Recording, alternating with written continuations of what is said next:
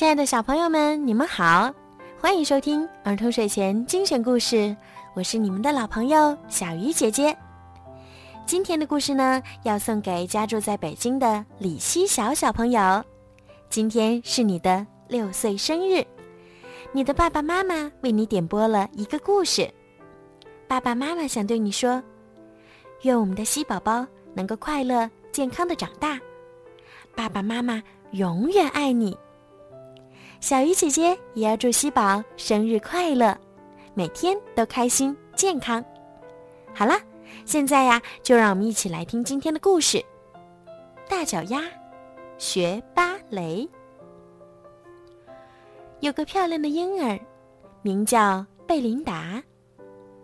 贝琳达身体每个部位都很小，嗯，也许可以这么说吧。他的头上有一小缕卷发，小鼻子、小肚子、小手、小膝盖，还有，我的天哪，一双超级壮观的大脚丫！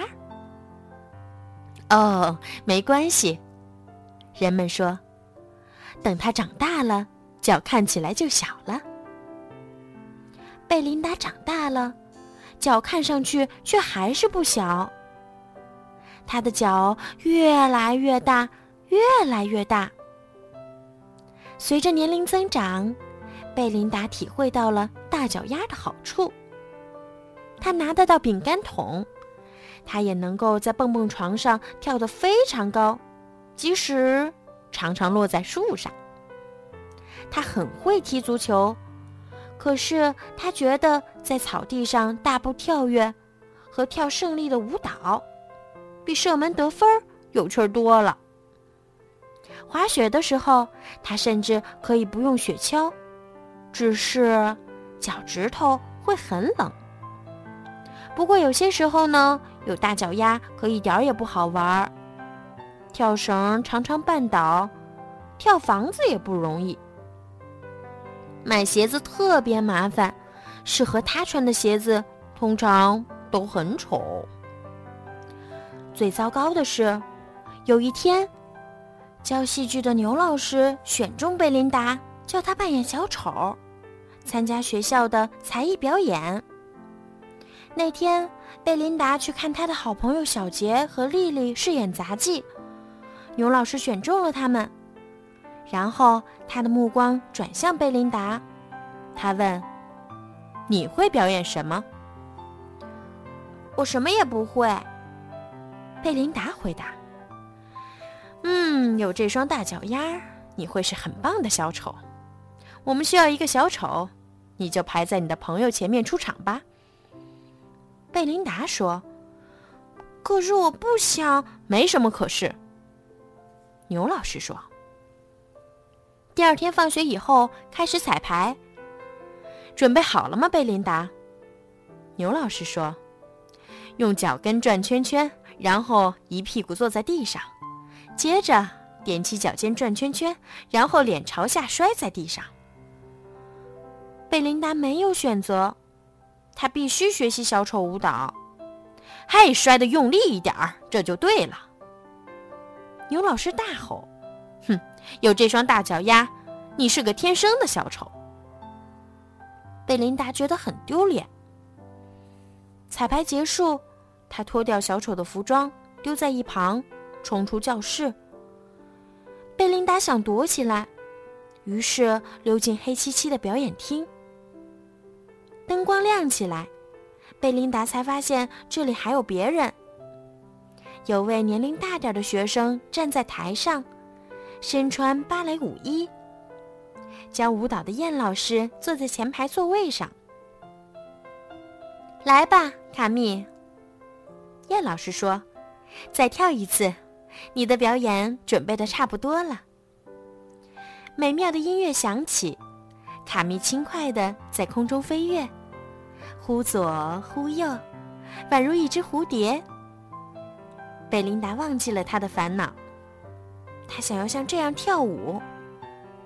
他赶快跑回家，在他的房间里练习跳舞。他假装自己是一只鸟。第二天，小丑舞蹈的彩排更糟糕。哎，别怕弄脏了。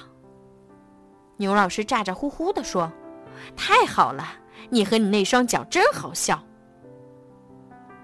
贝琳达不觉得好笑，她很难过。彩排结束，他又溜进表演厅。卡密正在彩排，贝琳达看着看着，渐渐的觉得轻松愉快起来。贝琳达悄悄走出来，跑回家去练习跳舞。她学会优雅的旋转，身体完全不摇晃。她还试着把脚高高的举过头顶。每次排练完小丑舞蹈，贝琳达就去看卡密跳舞。然后回家练习他看到的动作。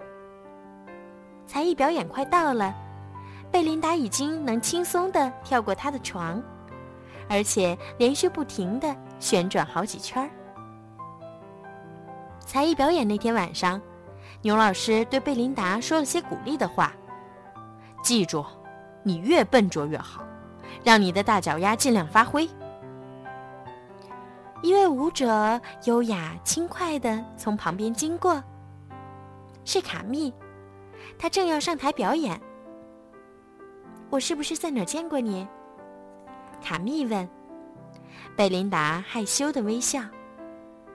贝琳达从后台看着卡密跳跃旋转，他的动作多么美妙呀！很快，舞蹈就结束了，该你上场了。牛老师推贝琳达上台，滑稽的音乐响起，贝琳达开始表演。她用脚跟转圈，然后跌坐在地上，观众哈哈大笑，又嘘又叫。接着，贝琳达踮起脚尖转圈，但是她没有脸朝下摔在地上，像小丑那样。他想起另一种跳舞的感觉，像个芭蕾舞者。不知不觉的，他轻快地在空中跳跃、转圈，两条腿朝两边踢出去，劈成一条直线。哇！观众大喊：“嘿！”牛老师大喊。贝琳达优雅的旋转，横跨大半个舞台。他最后连续转了六圈，然后向观众屈膝鞠躬。热烈的掌声和欢呼声在他的耳边响起。贝琳达回到后台，牛老师暴跳如雷，一点也不好笑。卡密赢得才艺表演的冠军，他捧着奖杯经过贝琳达身边时，对贝琳达说。你是天生的舞者，希望你会继续跳舞。哦，好，我会的。贝琳达微笑着回答。贝琳达真的继续跳舞，她去学芭蕾舞，第二年就赢得了才艺表演的冠军。啊，真可惜！牛老师难过的叹气。他本来可以成为一个很棒的小丑。好了，小朋友，今天的故事就讲到这儿了。小鱼姐姐希望每一个小朋友都可以坚持自己内心的梦想，然后努力的去实现它。你们都可以是最棒的自己。好了，孩子们，晚安。